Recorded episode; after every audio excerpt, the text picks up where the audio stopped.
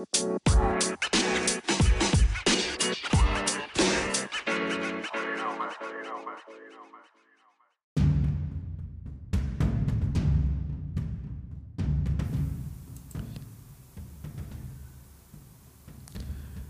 Assalamualaikum semua. Semoga anda sihat sejahtera serta diberkati Allah Subhanahu wa taala hendaknya. Mari kami dengarkan sebuah kisah tentang keikhlasan dan semangat perjuangan salah seorang sahabat Nabi sallallahu alaihi wasallam yang bernama Asim bin Thabit radhiyallahu an. Kami akan mengambil sebahagian daripada kisah hidup beliau yang berlaku ketika kejadian peperangan Uhud. Selamat mendengar dan semoga bermanfaat. Seperti biasa, cerita ini akan dimulakan dalam masa 5 saat dari sekarang.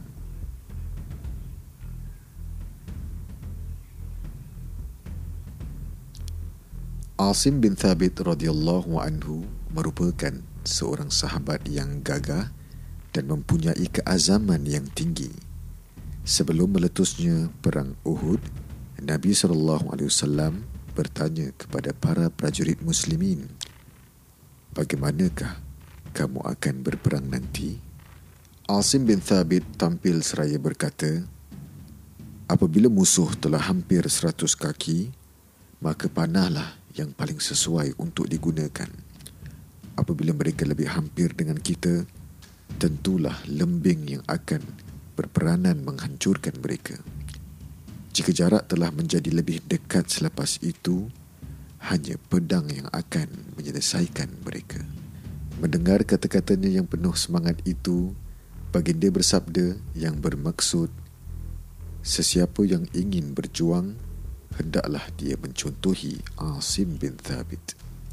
Apabila meletusnya perang Uhud, seperti yang dijanjikan kepada Rasulullah sallallahu alaihi wasallam Asim keluar seperti seekor singa garang yang kelaparan ketika bergelut dalam peperangan itu Asim berjaya membunuh anak-anak lelaki Sulafah binti Sa'ad yang bernama Musafi dan Al-Julas.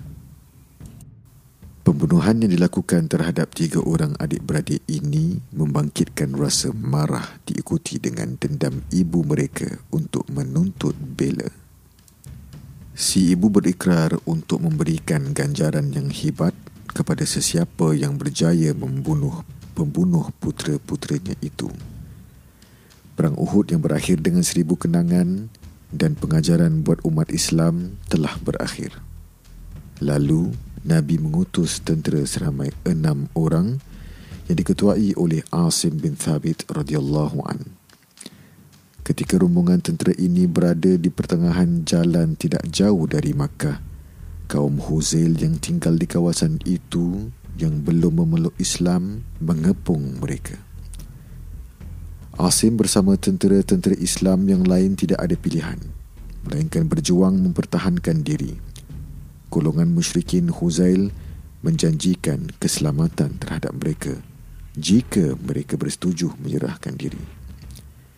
Namun, Asim bertegas untuk mempertahankan diri. Katanya, pada pandanganku, aku tidak akan menyerahkan diriku kepada orang musyrik. Tawaran sulafah tempoh hari masih terngiang-ngiang dalam fikirannya. Kata-kata beliau yang terakhir sebelum berlakunya pertembungan, Ya Allah, sesungguhnya aku ini mempertahankan agamamu dan memperjuangkannya. Maka peliharalah tubuhku dan tulangku dan jangan engkau izinkan kedua-duanya daripada dikuasai oleh mereka. Kedahsyatan penganiayaan yang dilakukan oleh musuh-musuh Islam terhadap jasad syuhada Islam yang gugur di medan Uhud masih lagi segar dalam ingatannya. Penganiayaan kepada jasad Hamzah yang sudah kaku oleh Hindun, isteri kepada jeneral tentera kufar yang menyerang Madinah. Asim begitu yakin dengan bantuan Allah dan perlindungannya daripada musuh-musuh Islam. Asim memulakan serangan yang disertai oleh dua orang sahabatnya. Manakala yang lain menyerah diri, Setelah berjuang habis-habisan bagaikan singa yang sedang kelaparan, ketiga-tiga orang sahabat ini termasuk Asim gugur sebagai syahid. Musuh-musuh Islam telah memberikan seburuk-buruk layanan kepada orang-orang yang menyerah diri. Sangkaan bahawa mereka akan mendapat layanan seperti tawanan meleset sama sekali. Hal ini kerana musuh turut bertindak lebih ganas iaitu dengan membunuh mereka juga. Musuh-musuh tidak menyedari bahawa salah seorang yang dibunuh itu ialah Asim yang diharapkan oleh ramai musuh untuk membunuhnya. Tawaran oleh Sulafah amatlah mengiurkan dan kebanyakan mereka terpikat dengan tawaran itu. Sebaik saja berita kematian Asim tersebar di kawasan yang berdekatan, datanglah utusan Quraisy dari Makkah yang terletak berdekatan dengan tempat pembunuhannya, meminta agar diserahkan kepala Asim kepada Sulafa bagi memenuhi hajat dan dendam kesumat yang bersarang di lubuk hati Sulafa terhadap pembunuh anak-anak lelakinya. Berebut-rebutlah kaum Arab daripada suku Huzail untuk mendapat ganjaran yang dijanjikan itu. Sampai berdekatan dengan jasad Asim, mereka yang ingin memenggal kepalanya itu terkejut apabila melihat ribuan lebah dan tebuan padang pasir sedang mengurung jasad Asim. Lebah dan tebuan seolah-olah mempertahankan sarangnya daripada dicerobohi oleh penceroboh. Segelintir yang cuba mara ke arah mayat disengat di kepala dan di mata. Lebah padang pasir sememangnya amat ditakuti oleh manusia. Sengatannya boleh menyebabkan kelumpuhan pada sistem pertahanan badan. Setelah berusaha pelbagai cara menghalau lebah dan tebuan itu, akhirnya mereka berehat menanti hari gelap dengan harapan serangga itu akan meninggalkan jasad itu apabila menjelang malam.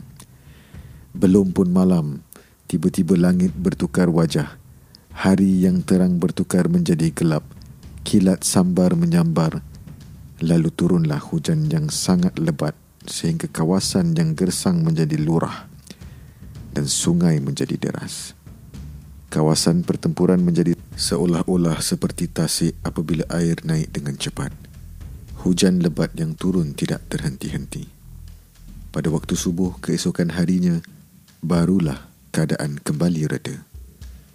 Suku Huzail masih mencuba untuk mendapatkan kepala Asim untuk diserahkan kepada Quraisy agar tenang roh tiga anak orang pemuda mereka seperti yang disangkakan oleh puak jahiliah.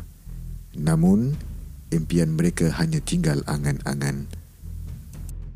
Allah memelihara jasad Asim daripada tangan-tangan jahat musuh-musuhnya. Tubuhnya hilang entah ke mana dalam aliran air hujan di gurun Sahara yang panas. Tetapi rohnya sudah diambil Allah Subhanahu wa taala terbang ke syurga yang tinggi. Semoga Allah meredainya kerana keikhlasannya dalam perjuangannya. Allah tidak akan sekali-kali menghampakan amalan hamba-hambanya yang ikhlas. Firmannya dalam surah Al-Imran ayat 169 hingga 170 maksudnya dan jangan sekali-kali engkau menyangka orang yang mati syahid pada jalan Allah itu mati. Bahkan sebaliknya mereka itu hidup secara istimewa.